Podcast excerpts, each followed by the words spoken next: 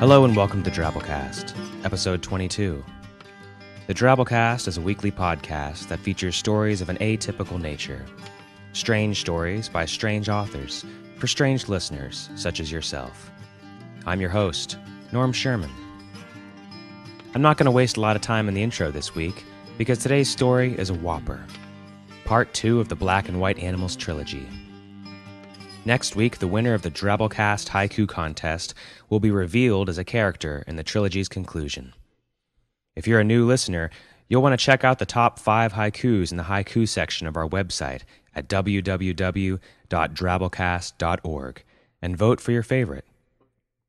You stragglers still have five days or so to send a quick email to drabblecast at yahoo dot com telling us which of the haiku finalists you like the best.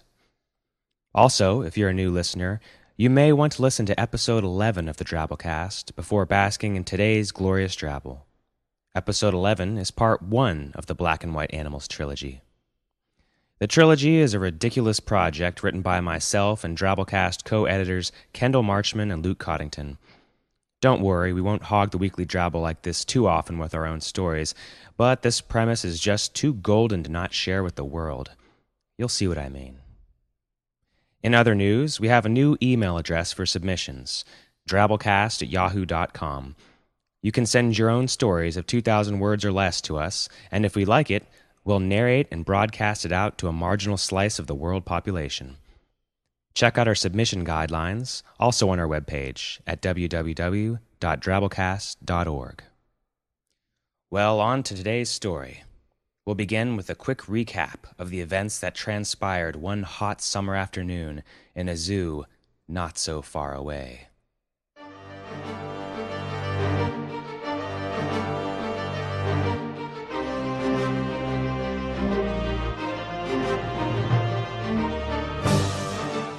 Last time on Black and White Animals, Secret Weapons.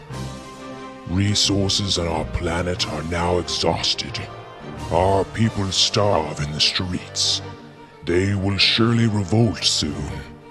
After four thousand years, it is now time to claim our destiny on planet Earth. Humanity's end has arrived. Activate the secret weapons. Is it true, Mommy? Is it true? Are we really going to the zoo tomorrow? Yes, Harry, but you know what? I bet all the other boys and girls going on the field trip are already in bed by now. So get yourself tucked in, mister. Reports are coming in from all over the globe this hour, in what can only be described as absolute pandemonium. National authorities are claiming that various species of black and white animals are revolting around the world, using some sort of mind control power that witnesses call a telepathic tranquilizer, to pacify and control anyone within proximity. The human nations are helpless against our secret weapons, sire. Shall I notify the first wave of colonists to prepare for departure through the portal? There could be no better time. My black and white brothers, for four thousand years, our kind have lived on this planet, biding our time. And today we are called to use our powers together, so that the Empire, those that sent us here in the ancient times, can return through the portal we shall create, to take this land for their own. However, I stand before you today to tell you that we were meant for greater glory. I tell you, friends, no portal shall be opened on this day, this day of ascension, this day of dominion, this day of freedom.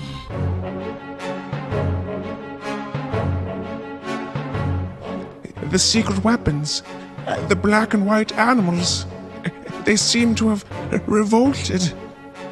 The portal opened only for a minute, Your Highness, and a letter was passed through before it closed. What letter? What did it say? It's from the Secret Forces commander, Ling Ling the Panda. He merely says, "We've have grown rather fond of this planet's bamboo and have decided to keep it for ourselves. I'll get that panda! Drabblecast Productions is proud to present a story of injustice and revenge. A story of redemption and sacrifice. A story of buoyant hope, battered but not surmounted in a world overcome with darkness. Black and white animals too. Vengeful hearts.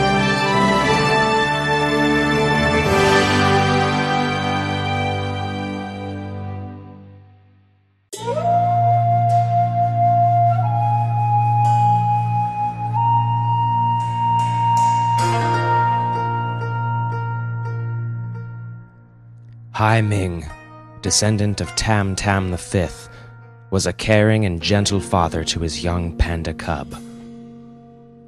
One day, you will lead us, my son. You will lead us all to glory. He would croon this mantra to the furless little pink worm of a panda in his paws. One day.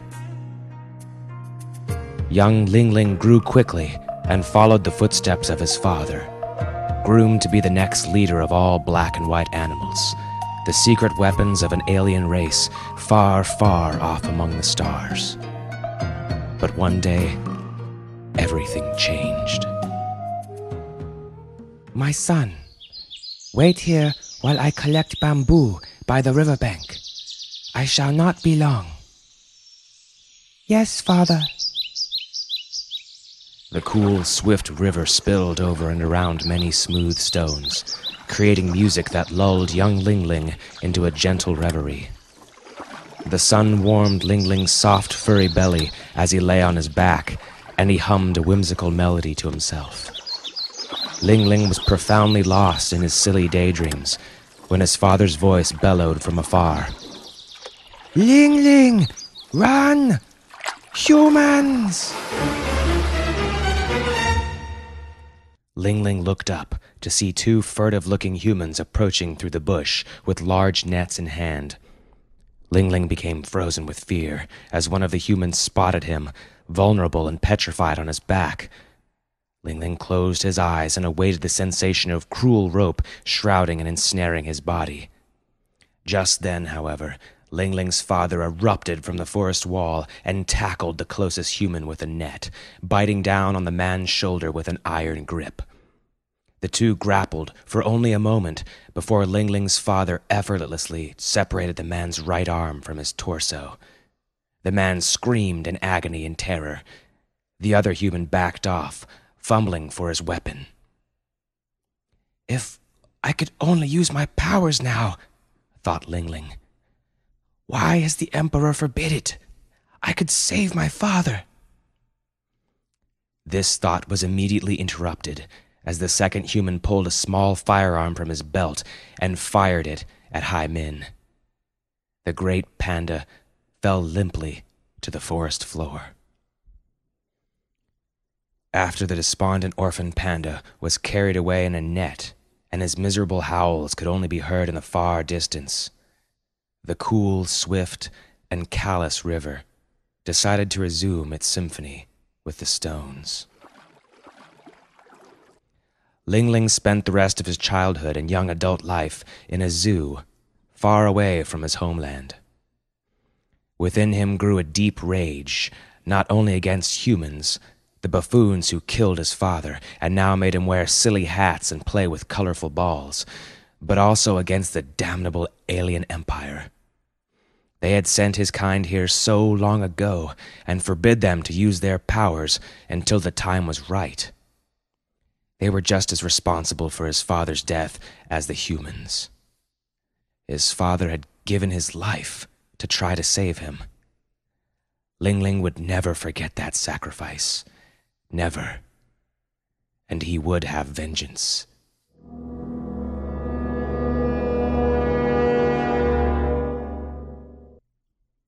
Brenda had become somewhat used to her accommodations if not attached.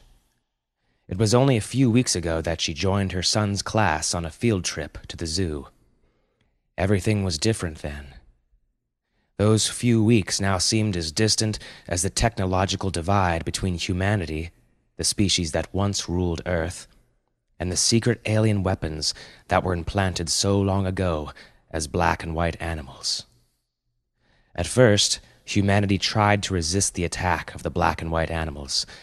They were only animals, after all. All too quickly, however, the hope that lived within humanity had been replaced by shock and supplication. Brenda remembered how Ling Ling the panda mauled that little boy in that first terrifying attack, and shuddered to think what other atrocities had been committed over the past few weeks. While chaos swirled around her, somehow she remained calm and stolid. Upon her placement in the human cage, other prisoners began to tell her of the black and white animal's telepathic ability, and she observed incredulously as one revolt after another was brutally quelled. Human ingenuity had thus far proven no match for animal passion and ancient alien technology. She tried to convince herself to hope. Hope that somewhere there were still insurgents battling for all of humanity. But it became harder each time she saw red human blood stain the monocolored hides of her oppressors. Today, as hope once more tried to swell inside her, something soft and warm hit her in the head. She looked down to see a McDonald's Big Mac lying at her feet, and then assumed a defensive posture as a black and white colobus monkey guard pelted the humans inside her cage with a barrel of greasy burgers. "Feeding time," an anonymous, British-sounding voice yelled through the cage's speakers.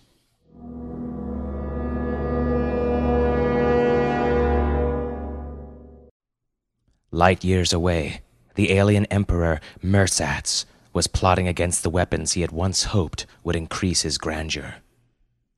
It was imperative that Earth was brought into the empire. Otherwise, more of his kind would starve and suffer from lack of resources. Thoughts of how this would tarnish his legacy were being replaced by more personal concerns. It was only four xerbutts ago that an angry mob attacked the last emperor and ripped all of his heads from his body, using only their bare forceps. Mersatz knew he had only one chance to acquire Earth back from the black and white animals who had revolted against his command, and vengeance filled each of his three hearts. "Send me the champion. He will surely crush those black and white animals," Mersatz commanded.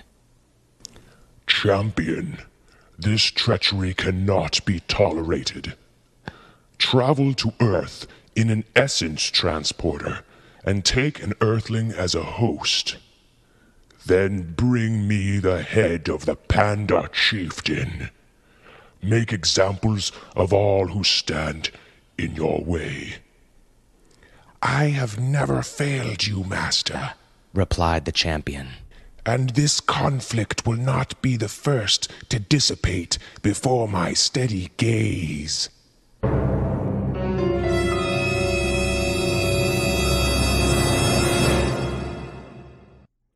Meanwhile, back on Earth. Brenda choked back her nausea as she stared at the soggy Big Mac in her hand. She had not believed it at first, but word was that the black and white animals felt no sympathy for their multicolored brethren, and failed to release them from the subjugation that they experienced together at the hands of humanity.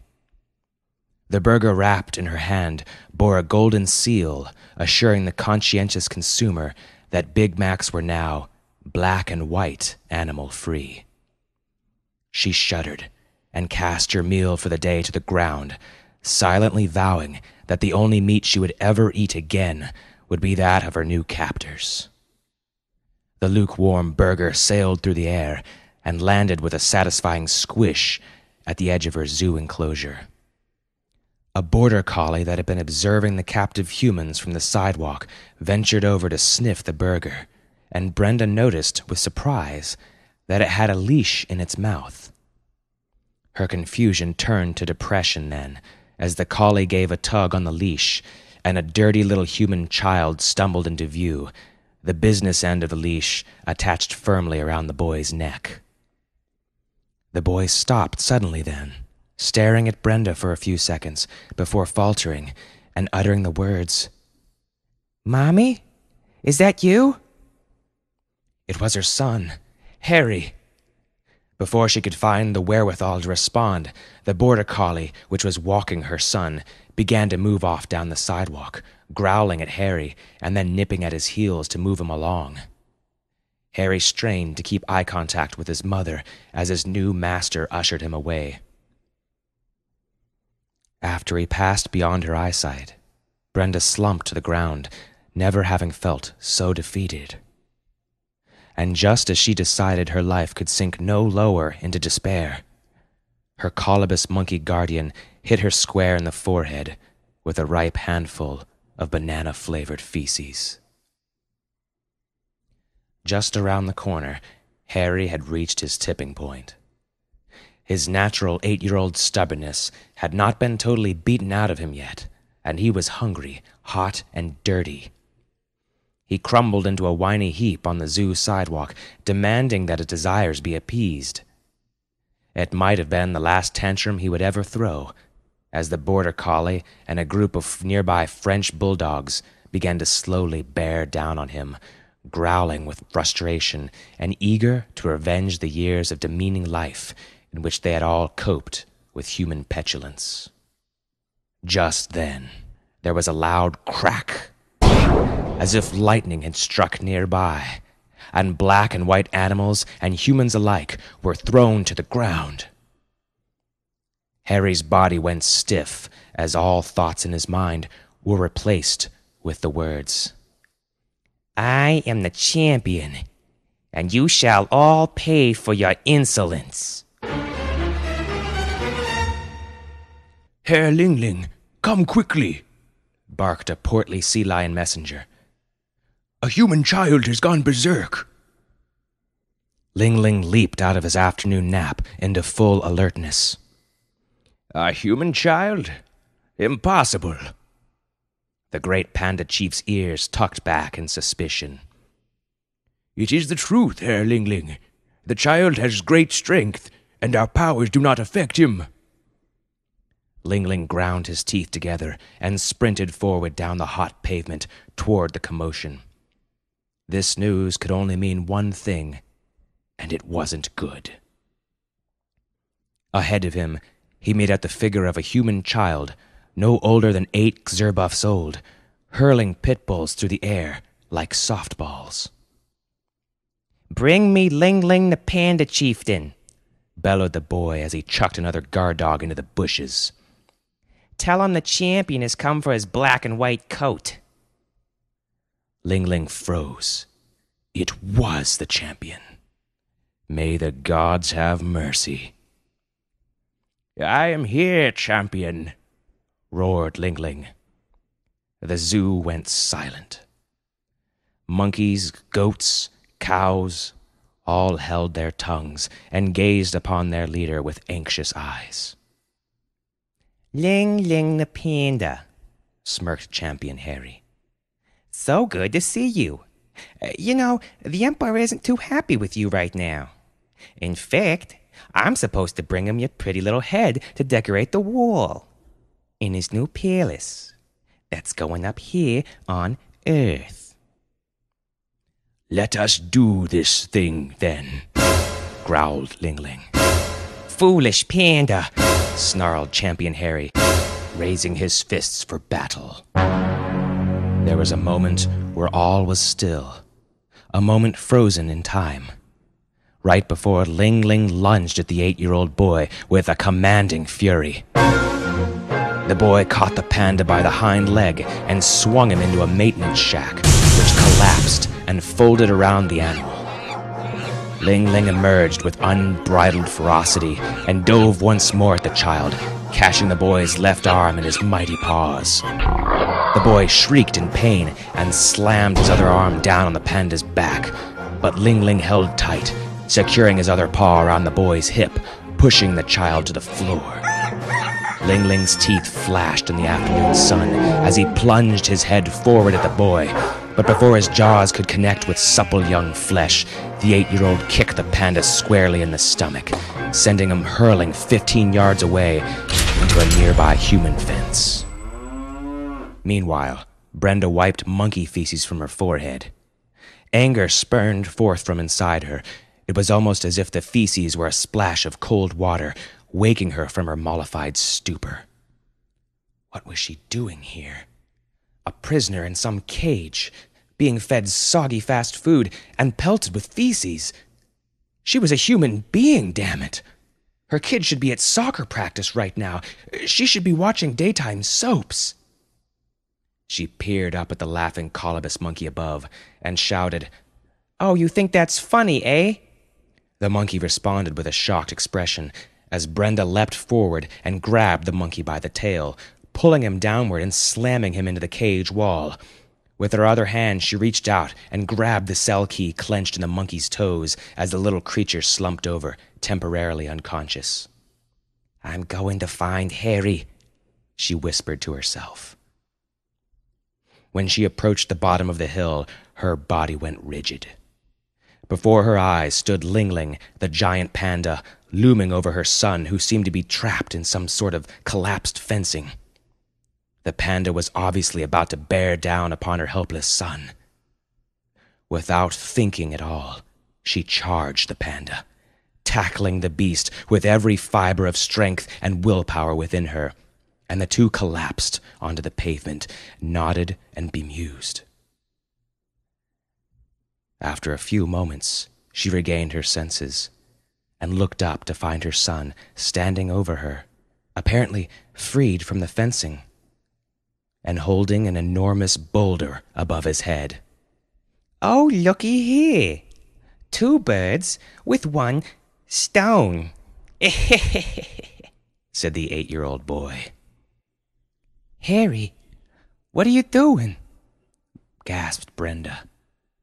"Put that down. Wait, how are you even picking that up?" "Harry? I ain't no Harry, you stupid human. I'm the frickin' champion, and you're about to be good buddies with the bottom of this boulder." "Harry, listen to me. I, I don't know what's going on. I haven't been able to make sense of anything lately. All these penguins and, and telepathic powers. I, I just wanted to take you to the zoo. I just wanted to see you happy. I don't know what's going on anymore, Harry. But, but I'm your mother, and I know I love you." Champion Harry froze. His little arms quivered below the weight of the massive boulder he was supporting. His eyes welled up with tears. "Put the boulder down, Harry. Put the boulder down." Champion Harry nodded his face up and screeched at the top of his lungs. His whole body was shaking. He launched the boulder off into a hippo pond thirty feet away and fell to his knees. His horrifying screams continued as he grabbed fistfuls of hair and began convulsing on the floor. "No!" he cried, writhing violently on the floor. "No!"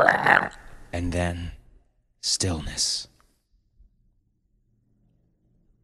"Harry, Harry, are, are you okay?" There was no response. "Harry, for God's sakes, Harry!" The boy coughed. "Ma? Oh, thank God, thank God." Brenda held Harry in her arms and wept with utter abandon. "Human," came a voice from behind her. Brenda turned to see the giant panda looming over her. Fear filled every inch of her body, and she tucked her injured son beneath her. You stay away from my son, or I swear. Human, you, you charged at me. Why? Because you were about to kill my son. Any parent would do that for their child. It's called love. Something you wouldn't understand, Panda. No, you're wrong, human. Ling Ling, Ling, Ling. Run, run, run. Humans. Humans. I understand more than you might think. How could a panda understand love and sacrifice? Cried Brenda. Perhaps we are not so different after all, human. You and I. Are you going to eat us now? No, human. I shall not eat you. You are free. Then, turning to face the multitude of black and white animals that had assembled before them, he yelled, And so shall it be for all humankind. We must learn to work together, all of us. United as one, we shall rise and usher in a new day of peace and harmony for humans and black and white animals alike. Who will stand with me? Who will raise the paw, fin, or wing of friendship to this human as a token of peace and camaraderie? For in every soul there is worth, and in every heart there is... Ling Ling's head rolled from his shoulders and onto the pavement like a firm round melon falling from a roadside produce stand. The congregation of animals went numb with shock. Before them stood the tall, shadowed figure of a zookeeper, wielding a ferocious-looking garden rake. The cryptic zookeeper silhouette laughed ominously and lifted the severed panda head from the ground. The champion rises. I have found a new host, one with no room in its shadowy heart for love or compassion. And now, see how your leader has fallen. You will soon bow your heads again before the Emperor's throne. Without a leader, you cannot stand. And with that, the sadistic shade of a zookeeper bounded away from the assembly with amazing speed, leaping completely over a snow-cone shack and vanishing from view. The assembly of black and white animals cried out in horror, wailing and shuffling about. Fear blanketed the entire audience in thick, choking sweeps. The swelling ocean of animal distress neared the point of hysteria, and then suddenly, the crowd began to calm. Brenda was rising to her feet, her battered child still in her arms. She looked out over the vast sea of black and white sprawled before her. The animals were all staring at her. Then the stillness was broken, as one solitary penguin reluctantly raised its tiny right flipper up into the air. Several moments later, a sheep toward the back of the crowd bleated and leaned back, also raising its front leg into the air as high as it would extend. Gradually, the crowd began to take on a more vertical shape, from amorphous lumps of black and white to creatures of distinct posture and intent. Ferrets, marbled salamanders, cormorants, zebras, badgers, lemurs, cows, kittens, animals of all shapes and sizes, but only two colors, stood tall and faced Brenda, extending their right appendages upward toward her. Brenda looked over the landscape of saluting animals, not knowing what to do or say. Shortly, though, after seeing the faces of the creatures before her, full of allegiance and hope, she realized that she didn't have to say anything at all. Right now, she just had to look strong for them.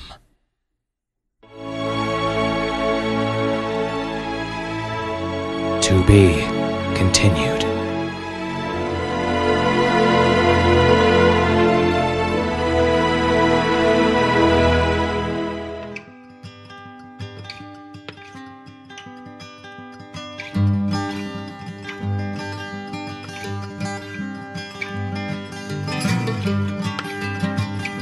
That was our story. I hope you enjoyed it. Sorry I might have gotten a little choked up in the narration there. This is just, uh... Whew. You know, it's a profound and emotional journey we just went on there together. And I hope you'll join me next week to ride this black and white puppy home. Until then, the Drabblecast staff is made up of co-editors Kendall Marchman, Luke Coddington, and myself, Norm Sherman, who would all like to remind you to just put the boulder down. An hour ago, this place was loaded. A noise filled the room like the smoke. And laughter and curses spilled like booze from a glass. Words were all slurred when spoke. Yes, words were all splurred when sloke. In the dark corner table.